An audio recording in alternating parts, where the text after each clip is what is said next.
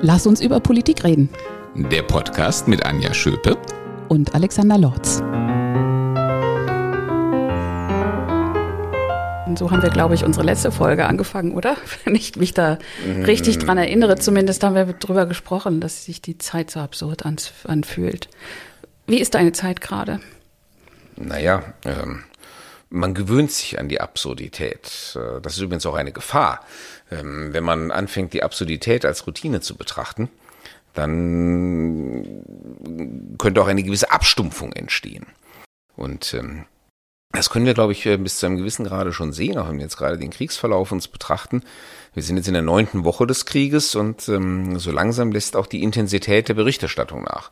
Nach dem Motto, ja, heute gab es auch wieder Kämpfe um Mariupol. Ähm, also man braucht jetzt schon besondere ähm, Nachrichten mit einem besonderen Neuigkeitswert, was ich jetzt die Massengräber oder so, die man gefunden hat, ähm, um äh, damit das in den Nachrichten wieder nach vorne kommt. Aber äh, die bloße Tatsache, dass äh, in der Ukraine Krieg geführt wird, äh, die wochenlang ja äh, automatisch die Schlagzeilen beherrscht hat, das tritt jetzt schon langsam in den Hintergrund und es äh, tritt so ein gewisser Gewöhnungseffekt ein nach dem Motto, na, in der Ukraine ist halt Krieg. Ähm, ist jetzt schon so ein paar Monate so. Und wie gesagt, jetzt muss schon was Besonderes passieren, um das wieder nach vorne zu spülen. Und meine große Sorge ist, dass wir irgendwann einen Zustand erreichen, ähm, wo vielleicht äh, eben nicht mal mehr das Massengrab äh, für äh, besondere Aufmerksamkeit sorgt, sondern eher so für Schulterzucken nach dem Motto, ja, ja klar, passiert ja schon die ganze Zeit. Und dafür müssen wir uns hüten. Das macht mir ein bisschen Sorge, diese Abstumpfung, die naturgemäß eintritt, wenn so etwas über einen längeren Zeitraum andauert. Das ist die Frage, die, was ist die Alternative? Also du, du kannst ja die Emotionalität über Wochen, Monate oder sogar Jahre gar nicht so hoch halten. Ja, das stimmt. Und da sind wir wieder bei einem anderen Thema, nämlich, ähm, dass wir auch versuchen müssen, von der Emotionalität runterzukommen. Ähm, also Emotionalität ähm, ist notwendig, äh, gehört ja einfach nur mal zur menschlichen Natur dazu. Und Emotionalität ist halt auch immer wichtiger geworden, um in den Medien entsprechende Aufmerksamkeit äh, zu erzielen. aber eigentlich ist Emotionalität ja kein guter Ratgeber äh, in der Politik. Ähm, für gerade so schwerwiegende und so komplexe Entscheidungen. Ähm, sie kann einem in gewisser Weise die Richtung andeuten, in die man möglicherweise geht, aber sie muss eben mit rationalen Erwägungen unterfüttert werden. Und das ist vielleicht jetzt äh, der, das Signal, äh, dass wir ähm, versuchen müssen, die emotionale Ebene sozusagen auf einem gewissen Level zu kanalisieren. Ähm, aber wir dürfen die äh, nüchterne, rationale ähm, Analyse und Argumentation und das, was daraus folgt, äh, die dürfen wir nicht vernachlässigen. Also die große Gefahr ist ja, dass einfach das Interesse an der ganzen Sache verloren geht, wenn die Emotionalität verloren geht. aber sie verliert ja nicht ihre politische Brisanz. Und wie man diesen Spagat überwindet, das muss ich ehrlicherweise sagen, habe ich auch noch nicht in letzter Konsequenz herausgefunden. Die Beurteilung einer gewissen Ermüdung bei uns in der Gesellschaft, was das Kriegsthema angeht, das habe ich schon an mehreren Stellen gelesen und gehört. Hm, bin mir nicht so ganz klar, woran man das festmacht. Also es bedeutet ja nicht, wenn man jetzt nicht mehr so wie am Anfang bei mir ist das so, nicht mehr so wie am Anfang alles aufsaugt, was irgendwie an Berichterstattung, Talkshow oder sonst die Dinge da zu dem Thema zu kriegen ist. Das bedeutet ja nicht, dass es einem nicht mehr wichtig ist, sondern hat auch eher einen gewissen Schutzreflex. Aber es kann natürlich sein, weil, weil ja, wir, wir müssen ja genauso wie beim Coronavirus irgendwann äh, muss man in die Richtung kommen, so, ja, ich kann ja mein, mein Leben nicht permanent im Schockzustand und im Angstzustand verbringen ähm, und dann muss man sich halt irgendwie damit arrangieren. Aber ich verstehe, wo du die Gefahr siehst. Ja, und das kann man ja vor allem auch bewusst ausbeuten. Also ähm, jetzt versetzen wir uns mal in die Rolle von Wladimir Putin. Ähm, der hat am Anfang auf den umgekehrten Effekt gesetzt, nämlich dass die Sache so schnell vorbei ist, äh, dass äh, die Emotionalität hm, gar keine Chance hat, sich zu einer Welle hochzuschaukeln, weil eigentlich dann schon vollendete Tatsachen geschaffen sind und sich dann eher so die Haltung durchsetzt, naja gut, so ist es dann jetzt halt. Ähm, das ist schiefgegangen. Äh, deswegen hat er jetzt sozusagen die volle emotionale Welle ähm, äh, abbekommen ähm, der Aversion, die ähm, dieser äh, abscheuliche Angriffskrieg ja auch hervorrufen muss. Und jetzt kann es durchaus sein, dass er auf den Gewöhnungseffekt setzt, nach dem Motto, wenn sich das jetzt noch über Wochen und Monate hinzieht, dann äh, wird das eben irgendwann äh, im Westen mit einem Achselzucken quittiert und die Leute fangen an, zur Tagesordnung überzugehen. Und ähm, das ist also etwas, ähm, was ähm, entsprechende Leute auch ausnutzen können, diese psychologischen Mechanismen, die zwangsläufig ablaufen. Und ähm, auch das ist etwas, ähm, was wir natürlich in einer demokratischen Gesellschaft für den demokratischen Diskurs in Rechnung stellen müssen. Ein paar Themen haben es in dieser Zeit trotzdem nach oben geschafft. Ähm, unterschiedliche Rücktritte bis hin jetzt zu aktuell das sich zerlegen, äh, die Implosion der Linken. Ist ja auch ein Thema, das es durchaus trotz Kriegsberichterstattung ganz nach oben schafft. Ja, äh, ist ja auch schon eine bemerkenswerte Entwicklung und äh, zeigt natürlich auch immer, äh, dass äh, es dann einen besonderen Nachrichtenwert hat, wenn eben eine politische Kraft von einem Skandal erfasst wird, den man gerade bei ihr nicht erwartet hat, weil er einfach so völlig konträr zu ihren offiziellen Verlautbarungen läuft. Ähm, ich meine, die Linke hat sich immer als die politische Kraft präsentiert, die, ich sag mal, gegen Rassismus, Sexismus, ähm, Faschismus sowieso, alle anderen möglichen Ismen ähm, in besonderer Weise antritt. Und äh, dass natürlich ausgerechnet äh, sie jetzt von einem solchen Skandal heimgesucht wird, das erschüttert natürlich äh, zutiefst auch das Selbstverständnis, also die eigene Identität. Ähm, das hätte man bei anderen Kräften an dem Punkt vielleicht eh weniger erwartet. Hätte man eher gesagt, na ja, konnte man ja nicht anders erwarten bei denen. Macht die Sache jetzt nicht unbedingt besser, aber es ist eben immer so, wenn man sozusagen auf dem eigenen Turf ähm, äh, gefault wird ähm, in diesem Falle von den eigenen Leuten. Ähm, das ist, tut natürlich immer wesentlich mehr weh, ähm, als wenn man äh, sowieso auf einem Territorium unterwegs ist. Wir leben einfach in Zeiten, da passieren Dinge, die man nie für möglich gehalten hätte.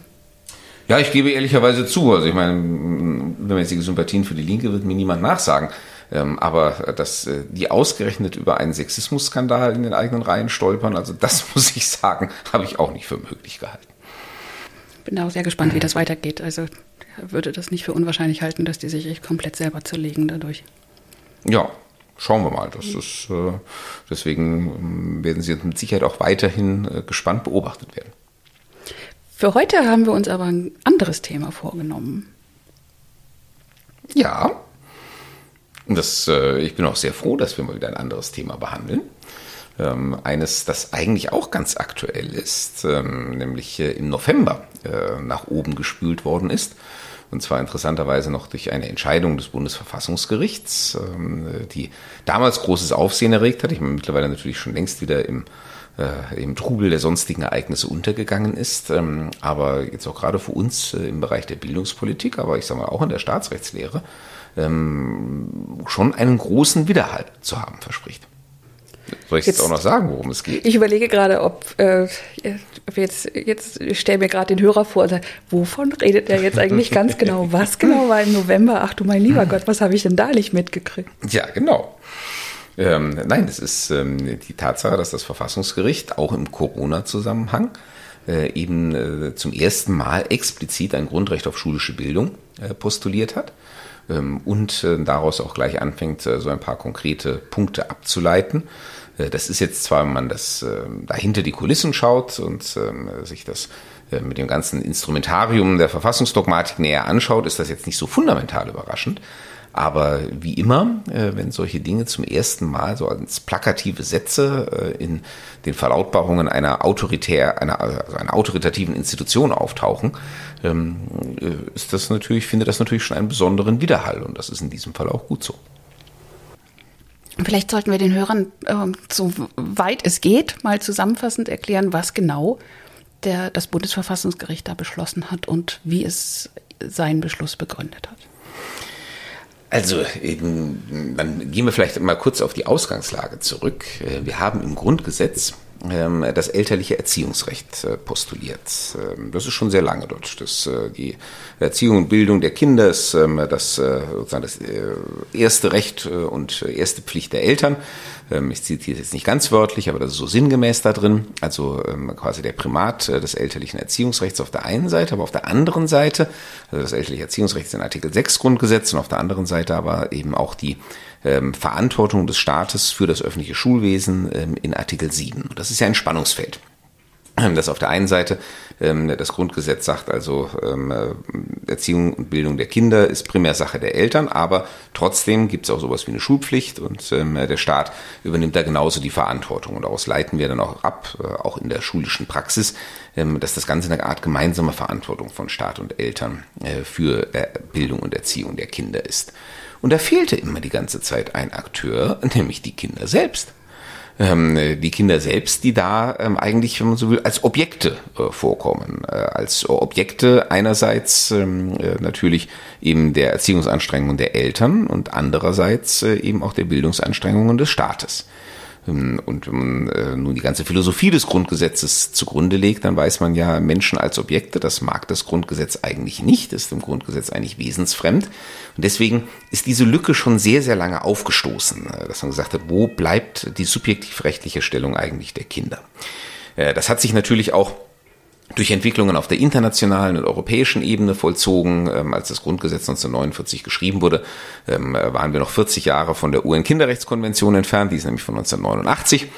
Ähm, und ähm, insofern war es eine lange Zeit, die es gebraucht hat, ähm, um durchzusetzen, dass Kinder jenseits der allgemeinen Menschenrechte, an denen sie natürlich von Haus aus teilhaben, aber dass es vielleicht so etwas wie spezifische Kinderrechte gibt oder spezifisch kinderrechtliche Ausprägungen äh, der allgemeinen Menschenrechte. Und da steht natürlich der Bildungsaspekt ähm, ganz vorne äh, in dieser Betrachtung. Ähm, nun haben wir äh, aus dem, der Zusammenschau von ähm, Verfassung, Völkerrecht, Europarecht äh, das eigentlich schon immer abgeleitet, dass natürlich ähm, es so etwas äh, wie ein Recht auf Bildung geben muss. Äh, die Bundesrepublik Deutschland hat ja auch genug internationale Dokumente äh, mit diesem Inhalt unterzeichnet. Aber dass das eben in die Verfassung jetzt explizit hineingelesen wird, die subjektivrechtliche Stellung ähm, der Kinder und Jugendlichen, ähm, und äh, dass das eben von unserem höchsten Organ in, diesem, äh, in dieser Hinsicht, also vom Bundesverfassungsgericht postuliert wird, ähm, das ist neu. Also inhaltlich nicht ganz überraschend, aber eben von diesem Akteur und mit der expliziten Grundlegung im Verfassungstext, ähm, das ist neu und das ist was Besonderes. Und wenn jetzt das Grundrecht auf schulische Bildung äh, auf diese Art und Weise das erste Mal quasi festgestellt wurde, ähm, ist doch was Besonderes, dass das mit äh, in einem Feld zusammenfällt, für das wir sogar eine Pflicht haben. Also man durch die Schulpflicht ist man quasi und sind die Kinder quasi verpflichtet, ihr Grundrecht auch auszuüben. Für Laien, also mich als Laie, klingt das ein bisschen paradox, weil äh, ansonsten zwingt mich ja nichts, meine Grundrechte auch wirklich wahrzunehmen. Ich kann, wenn ich das möchte, aber ich kann auch völlig frei darauf verzichten. Und ja. das ist ja, aber hier ist das, ist das, äh, also sehe ich das äh, halbwegs richtig. Und wenn, ist das der einzige Bereich, an dem wir quasi so ein bisschen so, so eine paradoxe Konstellation haben? Ja, ähm, in diesem Punkt natürlich schon, weil so etwas wie die Schulpflicht, äh, das, da gibt es ja eigentlich kaum etwas Vergleichbares, äh, jedenfalls nicht mit Bezug auf Kinder. Ähm, und äh, insofern ist das schon richtig, dass Rechte und Pflichten zwei verschiedene Seiten einer Medaille sind. Das äh, finden wir häufiger in der Rechtsordnung. Aber ähm, dass äh, sozusagen mit dem Recht auch eine Pflicht zur Ausübung des Rechts einhergeht, naja gut, das kennen wir vielleicht in so bestimmten Bereichen im Verwaltungsrecht, aber ähm, äh, in einem solch sensitiven ähm, Feld ähm, ist das schon ungewöhnlich. Und ich glaube, man kann das auch nur dadurch ähm, vernünftig erklären, dass ja die Schulpflicht ähm, eigentlich äh, diesem der Begründung dieses subjektiven Individualrechts vorgelagert war. Also das heißt, die Schulpflicht zu installieren, das war ja vor, als der gut 200 Jahren äh, oder so ähm, eine große Reform zu sagen, wirklich, wir setzen äh, das allgemeine Schulsystem, die allgemeine Schulpflicht um, äh, dass alle in die Schule gehen müssen. Da war man noch weit von irgendwelchen subjektiv-rechtlichen Rechtspositionen entfernt. Man hat einfach das Gefühl, das muss sein. Und deswegen muss der Staat äh, das jetzt auch verantworten. Und wir haben quasi äh, die subjektiv-rechtliche Dimension, die individualrechtliche Dimension haben wir jetzt nachträglich zugefüttert. Ähm, was verändert das an unserer Welt? Also für diejenigen, die sich ähm, damit ähm, berufsmäßig beschäftigen, eigentlich sehr wenig. Ähm, denn wir haben eigentlich schon die ganze Zeit äh, Kinder so behandelt, dass sie natürlich die Inhaber eines Rechts auf schulische Bildung sind. Das ist spätestens passiert, als man in der Pädagogik eben äh, das Kind auch wirklich in den Mittelpunkt äh, gerückt hat, eben nicht als Objekt, ähm, sondern ähm, wirklich die Frage, wie bringt man die persönlichen Talente des Kindes am besten zur Entfaltung. Und das äh, betreiben wir zum Glück schon seit einigen Jahrzehnten. Also sicherlich sind wir da vom Idealzustand auch noch weit entfernt, aber die Philosophie ähm, hat sich da schon vor langer Zeit geändert. Also deswegen wird es da keinen unmittelbaren Effekt, ähm, glaube ich, in der schulischen Praxis geben, nur halt die Bestätigung, dass äh, Bildung wirklich vom Kind her gedacht werden muss. Ähm, also ähm, dass es nicht darum geht, dass der Staat irgendeinem abstrakten Bildungs- und Erziehungsziel äh, zum, zur Umsetzung verhilft, ähm, sondern äh, dass es darum geht, dem individuellen Bildungsanspruch des einzelnen Kindes zur Durchsetzung zu verhelfen. Das muss in der Praxis nicht unbedingt einen Unterschied machen, aber es ist quasi die umgedrehte Perspektive. Und in dem Beschluss wird es ja auch mit dem Artikel 2 verbunden, oder? Liege ich da richtig? Also ja. quasi das Recht auf persönliche ähm, Entfaltung oder wie immer das wörtlich heißt? Genau, das Recht auf freie Entfaltung der Persönlichkeit. Äh, das ist auch eine interessante Grundlegung, gemeinsam übrigens mit Artikel 7, mit dem Schulartikel weil ähm, man hätte ja auf den Gedanken kommen können, das direkt in der Menschenwürde zu verorten. Ähm, davon hat das Bundesverfassungsgericht ähm, aber abgesehen, ähm, sondern äh, es definiert etwas, was äh, unter Bildungspolitikern, Bildungsphilosophen, glaube ich, auch schon lange unbestritten ist, äh, nämlich, dass ähm, Bildung einfach ein unverzichtbarer Bestandteil der freien Entfaltung der Persönlichkeit ist, äh, weil ohne Bildung ähm, sind, äh, ist man nicht in der Lage, in dieser Gesellschaft äh, die volle gesellschaftliche Teilhabe zu erreichen. Ähm, insofern ist es das Oberziel der gesellschaftlichen Teilhabe, ähm, äh, wo man hinkommen will, das äh, dazu zwingt, ähm, dass man einen staatlichen Bildungsauftrag wahrnehmen muss ähm, und ähm, dass auch die Zielsetzung wieder eben neu definiert, nämlich wieder vom Individuum her gedacht, dass man das Individuum zur maximalen gesellschaftlichen Teilhabe befähigen will. Und insofern ist die äh, Grundlegung in Artikel 2, in diesem Recht auf freie Entfaltung der Persönlichkeit, ähm, auf der einen Seite logisch, ähm, aber auf der anderen Seite eben schon auch richtungweisend, weil jetzt äh, die Perspektive eben ganz klar vorgegeben ist. Jetzt kennen wir beide auch sehr gut, weil wir einfach ja äh, seit Jahren in dem Feld arbeiten, die Anspruchshaltung teilweise, die Erwartung, die Wünsche, die Bedürfnisse die vor allen Dingen Eltern haben. Und äh, wenn die jetzt äh, hier hören, äh, super, es ist sogar ein Grundrecht meines Kindes auf persönliche Entfaltung und durch die, durch die schulische Bildung, ähm, dann möchte ich auch bitte alles haben, was ich meine und auch mein Kind meint, was es dafür braucht. Soweit ich es aber richtig verstanden habe, hat das Bundesverfassungsgericht da, Gott sei Dank, muss ich dann auch aus, aus der Perspektive eines Ministeriums sagen, sehr klug eine Grenze gezogen. Ist das richtig? Ja, es hat sich vernünftigerweise ähm, äh, allen Ausführungen dazu enthalten, äh, wie denn konkret äh, dieser Bildungsauftrag nun zu erfüllen ist. Ähm, das ist auch durchaus von einigen Bildungsforschern entsprechend kritisiert worden, nach dem Motto, ähm, das Gericht ist zu kurz gesprungen. Es hat zwar äh, große, wohltönende Worte gefunden, aber ähm, sozusagen äh, die Klein-Klein-Arbeit, ähm, das jetzt herunterzubrechen in die einzelnen Maßnahmen, die zu erfolgen haben, äh, davor hat es sich gedrückt. Ähm, das ist, glaube ich, eine Fehlvorstellung über die Rolle von Gerichten in unserer unserer Gesellschaft. Äh, denn das ist etwas, ähm, was das Bundesverfassungsgericht oder auch andere Gerichte gar nicht leisten könnten. Es sind zwei ähm, wesentliche Punkte in diesem Beschluss drin. Ähm, der eine Punkt ist der, den wir auch schon aus dem Hochschulrecht kennen, wenn es um die beispielsweise um die Vergabe von Studienplätzen geht, dass ähm, in diesem Falle die Kinder äh, einen Anspruch auf gleichberechtigte Teilhabe an den staatlichen Bildungsangeboten haben müssen. Äh, das heißt, ähm, dass äh, der Staat auch dafür sorgen muss, wenn er Bildungsangebote macht, wozu er ja durch Artikel 7 verpflichtet ist, ähm, dass die Kinder daran auch grundsätzlich alle gleichermaßen teilhaben können. Das ist auch etwas, ähm, wo ich sagen würde, politisch ist das eine Selbstverständlichkeit, aber es ist gut, dass das auch mal statuiert wird, dass das ein klares Rechtsgebot ist, dass nicht einzelne Gruppen sozusagen da außen vor gelassen werden können. Das ist das eine. Ähm, und das Zweite, das war natürlich der besondere Kontext äh, der Corona-Pandemie, ist, äh, dass das Bundesverfassungsgericht jetzt hier auch in klassisch grundrechtlicher Perspektive ähm, das Ganze als Abwehrrecht ausformuliert hat. Das heißt, äh, dass die Kinder und Jugendlichen sich auch dagegen wehren können, dass ihnen sozusagen der schulische Bildungsauftrag oder dass ihnen das schulische Bildungsangebot gänzlich vorenthalten wird. Das war die, das Problem bei Corona ähm, dass wir zwischenzeitlich jedenfalls Präsenzunterricht überhaupt nicht und Distanzunterricht teilweise nur rudimentär gewährleisten konnten. Und da zumindest sagt das Verfassungsgericht, es hat ja am Ende die Maßnahmen gehalten, weil es halt gesagt hat, aus infektionsschutzrechtlichen Gründen ging es nicht anders. Aber es hat ein ganz klares Begründungserfordernis aufgestellt, nämlich dass ähm, jede ähm, äh, so bedingte Einschränkung äh, des staatlichen Bildungsangebots, die eben dazu führt, dass Unterricht äh, einfach nicht mehr wie gewohnt gehalten werden kann, äh, dass das rechtfertigungsbedürftig ist und dass der Staat auch alles, was in seiner Macht steht, tun muss, um da so gut wie möglich Ersatz zu schaffen. Und das sind schon zwei ganz wesentliche Punkte, ähm, die da eben auch jetzt im Raum stehen und über die keiner mehr drüber springen wird. Ähm, und wo das Bundesverfassungsgericht dann aber Schluss gemacht hat, vernünftigerweise, war jetzt irgendwie konkrete Ausformungen des Schulsystems oder konkrete Unterrichts- oder Lehrinhalte vorzugeben. Da würde sich ein Gericht auch übernehmen, wenn es versuchen würde, äh, das im Einzelnen zu bestimmen und auch mal losgelöst von der Krise in Richtung, ja, ich möchte aber, dass mein Kind äh, im äh, musisch-ästhetischen Bereich die und die Angebote bekommt äh, und darauf habe ich ein Anrecht oder halt im sportlichen Bereich oder äh, in anderen Bereichen.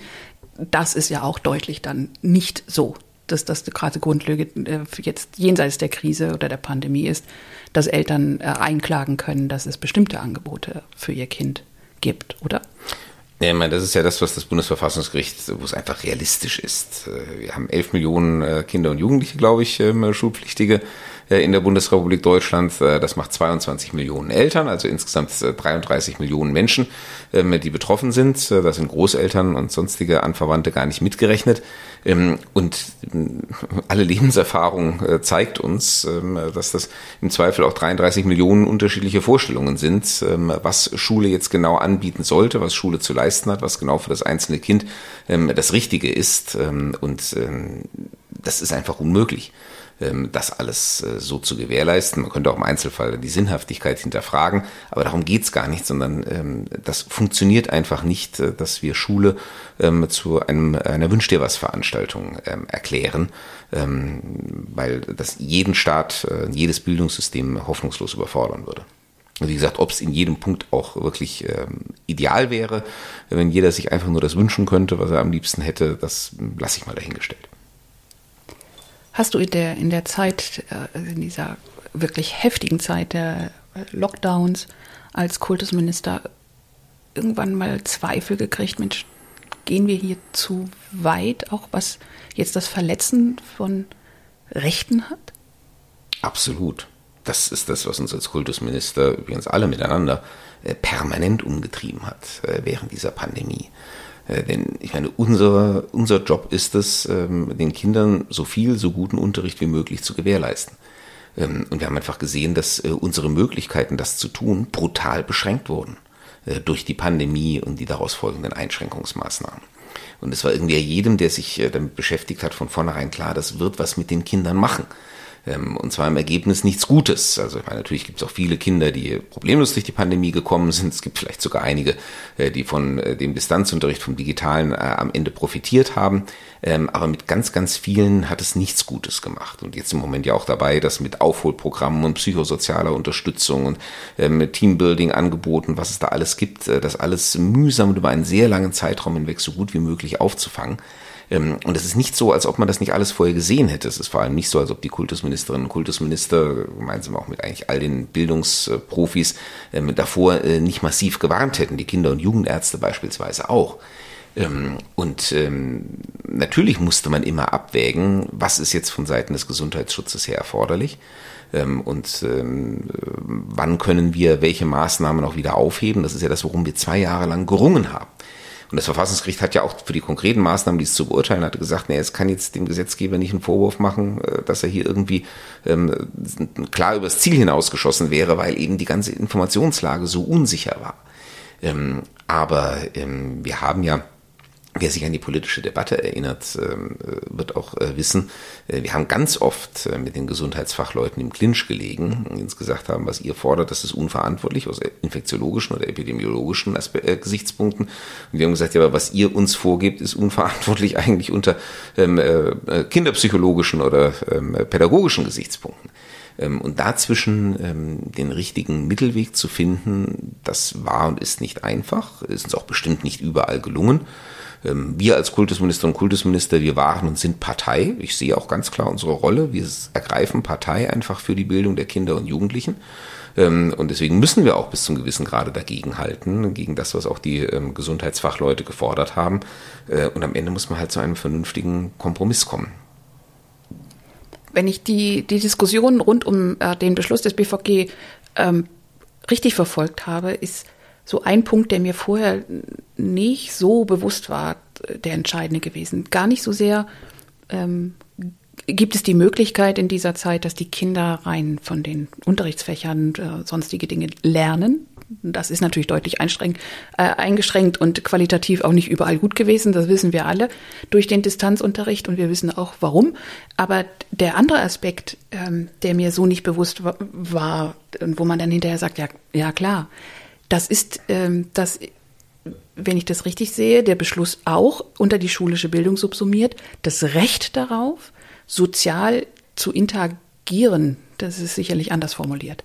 Also das Recht der Kinder, nicht nur etwas rein in, in Kompetenzen und in Fächern und sonstige Dinge zu lernen, sondern dass das schulische Grund oder das Grundrecht auf schulische Bildung auch in, ähm, einschließt, ähm, die soziale Kompetenz ähm, zu entwickeln. Und das ist natürlich etwas, was massiv verletzt wurde durch den Lockdown, weil klar, das ist ja quasi eine Isolation gewesen. Es, es gab im Prinzip keine Interaktion mit, mit äh, Mitschülern. Ja, da vollzieht das Verfassungsgericht im Prinzip nach, ähm, was ja dann auch die Studien gezeigt haben nach den ersten Lockdowns, ähm, nämlich dass Schule eben sehr viel mehr ist als jetzt bloß ein Ort ähm, der Wissens- oder der Lernstoffvermittlung. Äh, wenn es nur um Wissens- und Lernstoffvermittlung ginge, das könnte man zumindest in den höheren Jahrgängen auch wirklich gut über digitale Medien gewährleisten. Ähm, das werden wir auch in Zukunft sehr viel besser gewährleisten können. Da waren wir 2020 natürlich nicht optimal dafür aufgestellt, aber ähm, das wird in Zukunft anders sein. Äh, nur wir haben eben gesehen, Schule ist viel mehr als das. Äh, Schule ist ein Lern- und Lebensraum. Ähm, in Schule spielt sich ganz, ganz viel ab, ähm, was äh, für die persönliche Entwicklung der Kinder und Jugendlichen essentiell ist, und zwar völlig jenseits dessen, was sie dort an fachlichem Stoff lernen. Und ähm, das, dass das verloren gegangen ist, was wir, wie gesagt, im Moment mit vielen, vielen Projekten und psychosozialen Unterstützungsmaßnahmen aufarbeiten, das ist, glaube bestreitet heute, glaube ich, niemand mehr. Und ähm, insofern ähm, ist die Existenz von Schule auch jenseits der Wissensvermittlung einfach für äh, die Persönlichkeitsentfaltung der Kinder wichtig. Diese ganze Diskussion während der Pandemie hat auch dieses wirklich exklusive, völlige Besondere von Schule deutlich gemacht. Es gibt bei uns in der Welt nichts, was mit dem System Schule vergleichbar ist. Also so viele Menschen, die jeden Tag äh, in dieser bestimmten Organisation zusammenkommen, habe ich sonst nirgends. Also selbst äh, Menschen, die halt zur Arbeit fahren, es ist nicht vergleichbar mit dem, wie Schule organisiert ist und was es eigentlich bedeutet. Das sind so Selbstverständlichkeiten gewesen, die, die mir vorher so nicht klar waren, aber durch die Diskussion ähm, während Schulschließung, Distanzunterricht und so weiter, selbst als jemand, der in dem Bereich sein Leben verbracht hat und verbringt, ähm, dann erst so richtig, so richtig in den Fokus gerückt hat. Welche Besonderheit eigentlich äh, alles rund um Schule und in Schule ausmacht. Ja, Kinder sind halt so betrachtet auch eine vulnerable Gruppe. Ich benutze jetzt mal bewusst diesen Begriff wir haben den ja äh, in Corona-Zeiten vielfach gehört und immer bezogen auf diejenigen Gruppen, diejenigen Bevölkerungsgruppen, die eben besonders anfällig äh, für das Virus oder für schwere Krankheitsverläufe waren und sind. Das waren und sind die Kinder ja gerade nicht. Ähm, und äh, deswegen benutze ich den Begriff jetzt bewusst für die Kinder, weil die sind eben in anderer Hinsicht vulnerabel, weil sie eben noch in der Entwicklung befindlich sind. Das unterscheidet sie von den Erwachsenen. Ähm, die Erwachsenen, die irgendwo, wenn alles gut gelaufen ist, auch in ihrer Persönlichkeit so gefestigt sind, sein sollten, ähm, äh, dass sie halt auch mit solchen Widrigkeiten im Leben fertig werden. Das ist irgendwo auch Teil des Erwachsenseins, mit sowas umgehen zu können. Schwierig genug ähm, und ist ja auch vielen nicht oder nicht ideal gelungen. Deswegen sitzen die psychotherapeutischen Praxen ja auch voll mit Erwachsenen. Ähm, aber Kinder sind eben äh, in dieser besonderen Phase ihres Lebens auch in besonderer Weise verletzlich, weil sie eben noch nicht ausgereift sind ähm, in ihrer Persönlichkeit, weil sie alle diese Entwicklungsschritte vollziehen müssen.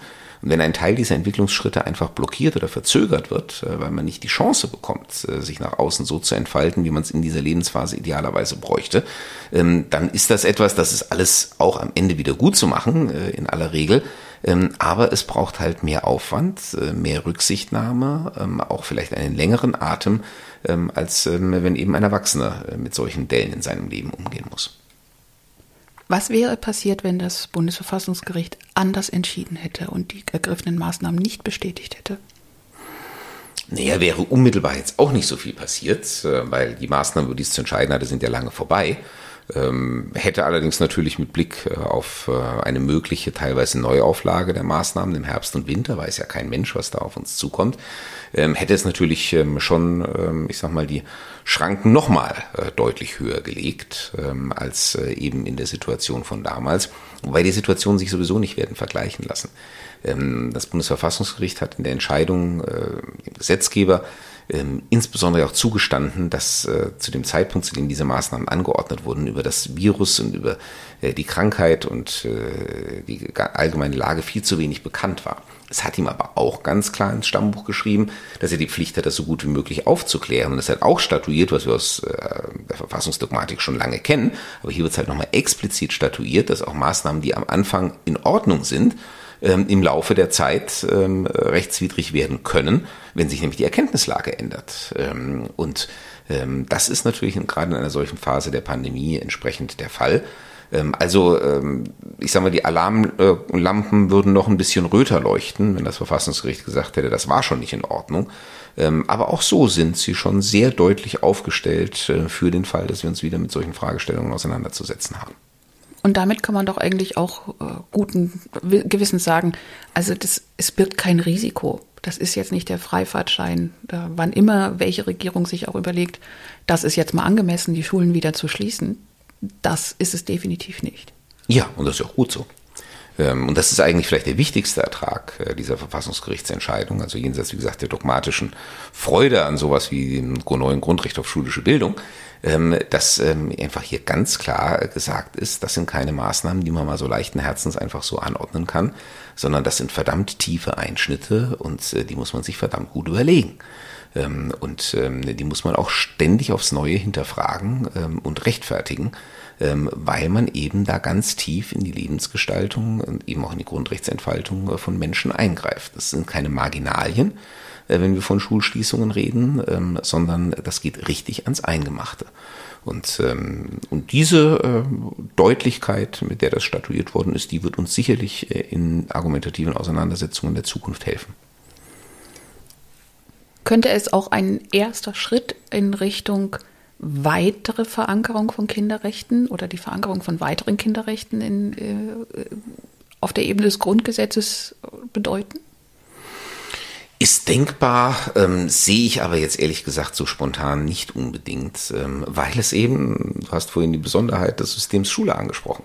Ähm, es gibt auch in der kindlichen Sphäre äh, nichts, was in seiner Wirkmächtigkeit und in seiner Bedeutung ähm, für die kindliche Entfaltung äh, mit Schule vergleichbar wäre, also natürlich außerhalb der Familie, aber eben von dem, was staatliche äh, Institutionen, was staatliche Maßnahmen bewirken können.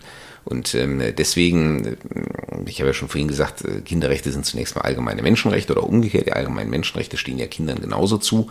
Ähm, also ähm, sehe ich da diese spezifische, kindgerechte Ausformung von Rechten jedenfalls spontan nirgendwo in gleichem Maße wie bei der Schule. Gibt es auch andere Länder, von denen du weißt, äh, wo sowas Ähnliches passiert ist, wie jetzt äh, quasi durch das höchste Organ das äh, Recht auf schulische Bildung festgestellt zu haben? Also ich kenne jetzt spontan keine äh, verfassungsgerichtliche Rechtsprechung oder so aus anderen Ländern, aber es gibt natürlich ähm, Länder, meistens mit jüngeren Verfassungstexten, ähm, die Kinderrechte oder gerade sowas wie das Recht auf Bildung ähm, auch explizit schon im Verfassungstext verankert haben. Ich sage, das ist so eine historische Entwicklung gewesen. Ähm, die Kinderrechtskonvention ist von 1989. Äh, das Recht auf Bildung ähm, findet sich auch schon vorher angesprochen äh, in internationalen Deklarationen. Aber es ist trotzdem äh, in dieser expliziten Ausformung noch relativ jung, eben wie gesagt erst ein paar Jahrzehnte alt. Ähm, das Grundgesetz ist älter äh, als Verfassungstext und nimmt deswegen noch nicht explizit darauf Bezug. Jüngere Verfassungen tun das teilweise. Ähm, also insofern vollziehen wir jetzt einfach durch die Rechtsprechung des Bundesverfassungsgerichts auch eine Entwicklung nach, ähm, die sich so oder so vollzogen hätte oder vollzogen hat. Recht auf schulische Bildung und Beschulung von ukrainischen Kindern und Jugendlichen. Wie hängt das zusammen? Ja, grundsätzlich, ähm, die Menschen sind ja alle gleich, die Kinder auch. Keine Frage der Staatsangehörigkeit. Ähm, also ähm, haben natürlich die ukrainischen Kinder und Jugendlichen, wie übrigens auch alle nicht-ukrainischen, auch alle nicht-deutschen, also überhaupt eben alle Kinder und Jugendlichen, die hier leben, haben den gleichen Anspruch gegen den Staat, wenn sie eben hier leben, auf die gleiche Teilhabe an den Bildungsangeboten. Und jetzt kann man noch anfangen, darüber zu diskutieren, inwieweit man vielleicht für bestimmte Gruppen spezifische Bildungsangebote machen sollte. Das findet sich natürlich im Beschluss des Bundesverfassungsgerichts ähm, so nicht wieder, ähm, ist aber letzten Endes, ähm, spielt sich das entlang der gleichen Denklinien ab. Also wenn wir zum Beispiel sagen, dass wir die ukrainischen Kinder und Jugendlichen, äh, dass wir denen vor allen Dingen jetzt äh, Deutsch beibringen, wie übrigens den anderen geflüchteten Kindern und Jugendlichen auch, dann dient das ja letzten Endes ihrer Integration in die deutsche Gesellschaft und damit ihre, der Verwirklichung ihres Anspruchs auf gesellschaftliche Teilhabe. Also es ist eigentlich nur ein besonderer Aspekt äh, der Durchsetzung äh, dieses allgemeinen Rechts. Aber auch wenn wir beispielsweise darüber reden, und das jetzt spezifisch für die ukrainischen Kinder und Jugendlichen, inwieweit wir ihnen äh, die Möglichkeit eröffnen, gemeinsam mit der ukrainischen Regierung in ihrem eigenen Bildungssystem verhaftet zu bleiben, äh, über entsprechende ukrainische Schulangebote, dann ist auch das natürlich ein Ausfluss äh, der besonderen Fürsorge, ähm, die der Staat eben für dieses Recht auf schulische Bildung der Kinder hat, insbesondere soweit, solange ihr weiteres Schicksal halt ungeklärt ist, ihnen nach Möglichkeit, äh, die Chance zu geben, auf beiden Wegen weiter voranzukommen. Das ist ja jetzt die, die, die wirkliche Besonderheit die, dieser ähm, Flüchtlingskrise oder Krise ist immer, finde ich mal ein fürchterliches Wort im Vergleich mit naja, zusammen mit Flüchtlingen, aber es ist halt eine. Es ist halt schon eine. Ich ja. meine, für die, für die Geflüchteten natürlich am allermeisten, ähm, aber für die Staaten, die sie aufnehmen, natürlich schon auch. Und das ist aber doch der fundamentale Unterschied zu 15, 16, jetzt mal von Zahlen und Anlass und so weiter abgesehen, dass es ja eine echte Frage ist, auf was bereiten wir denn ja, die, die Kinder, die jetzt hier sind, vor? Du sagst gerade Deutsch lernen, Integration, gesellschaftliche Teilhabe, ganz klar. Aber äh, diese Facette, dass es ja durchaus nicht, hoffentlich nicht unrealistisch ist, dass ähm, äh, mit gutem Grund viele auch wieder zurückgehen, vielleicht sogar alle zurückgehen, weil sie es ja auch wollen. Das ist ja dann schon eine andere Frage, wie genau die, ähm, die schulische Bildung ausgerichtet ist. Ja, und da haben wir tatsächlich eine Besonderheit. Äh, normalerweise die allermeisten Menschen, nicht nur 15, 16, sondern die zu uns äh, als Geflüchtete kommen, flüchten vor ihrem eigenen Staat ähm, oder äh, vor dem Unvermögen ihres eigenen Staates, etwa in einem Bürgerkrieg, ihren Schutz zu gewährleisten. Die wollen deswegen in aller Regel eigentlich mit ihrem Heimatstaat relativ wenig zu tun haben und der Heimatstaat will vor allem auch nichts mit ihnen zu tun haben und kümmert sich nicht um sie. Das ist eigentlich der Normalzustand ähm, bei äh, Flüchtlingsbewegungen. Ähm, und das ist hier halt anders, ähm, weil äh, die Ukrainerinnen und Ukrainer flüchten ja nicht vor ihrem eigenen Staat, im Gegenteil, die würden ja lieben gerne dort verbleiben, sondern sie flüchten vor einem anderen Staat, der ihren Staat angegriffen hat äh, und äh, sie damit zur Flucht gezwungen hat. Ähm, und äh, damit äh, haben wir natürlich eine ganz andere Bindung an den Heimatstaat, die fortbesteht. Wir haben auch auf ukrainischer Seite ein spezielles Engagement des Heimatstaates für seine Bürgerinnen und Bürger, die wir sonst für Geflüchtete niemals finden.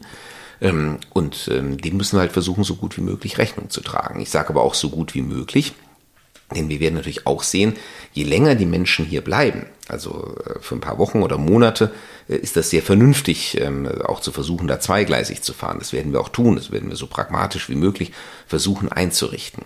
Aber ähm, wenn dieser Krieg, was Gott verhüten möge, was ja leider Gottes nicht ausgeschlossen ist, ähm, länger andauert, äh, wenn sich das über Monate, möglicherweise über Jahre zieht, äh, wenn ähm, eine realistische Rückkehrperspektive für die Menschen in die, vielleicht auch in die zerstörten Städte oder in die besetzten Städte ähm, immer mehr schwindet, ähm, dann rückt natürlich der Gedanke der notwendigen Integration in diese Gesellschaft hier immer mehr in den Vordergrund und äh, dann müssen sich natürlich auch unsere schulischen Angebote, aber auch die Ansprüche, die wir im Namen der Schulpflicht ähm, an die Kinder stellen, die werden sich auch entsprechend verändern. Ja, und äh, wir haben uns überlegt, ähm, beim nächsten Mal äh, wollen wir vielleicht einen Aspekt vertiefen, den wir heute gerade im Kontext der Corona-Pandemie auch angesprochen haben. Da kommt ja der die Entscheidung des Bundesverfassungsgerichts her, die wir heute als Aufhänger genommen haben. Äh, nämlich die Frage, wie geht eben der Staat äh, im Angesicht existenzieller Herausforderungen mit äh, den Rechten seiner Bürgerinnen und Bürger um. Und dazu werden wir auch wieder einen Gast haben, nämlich Christina Schröder die ehemalige Bundesfamilienministerin, die sich, ähm, wer ihre Kolumnen beispielsweise in der Welt liest, ähm, da ja äh, durchaus auch äh, in deutliche Richtung hervorgetan hat. Genau, und ich, da freue ich mich sehr drauf, bin sehr gespannt. Ich musste ein paar Mal schlucken, als ich das gelesen habe, weil ich, ich fand das erfrischend, aber sehr klar ähm, und, und äh, sehr scharf teilweise in der, in der Haltung. Also das bin ich, also ist man so, wenn man so bei Politikern dann liest oder hört, nicht so gewöhnt. Finde ich gut, aber ich bin sehr gespannt, wie das Gespräch sich entwickeln wird. Ja, Klarheit ist durchaus ihr Markenzeichen und ähm, genau deswegen fanden wir, sie sei ein interessanter Gast für diese Runde. Und wir freuen uns drauf. Ja, absolut. Also, dann bis zum nächsten Mal. Und wie gehabt, freuen wir uns über alle Rückmeldungen, ähm, über die normalen Kanäle, also über deine Homepage. Da ist der Podcast zu finden und auch ein Kontaktformular. Und über Insta und Facebook auch sehr gerne. Also lass uns über Politik reden. Reden Sie mit uns. genau. Auf bald.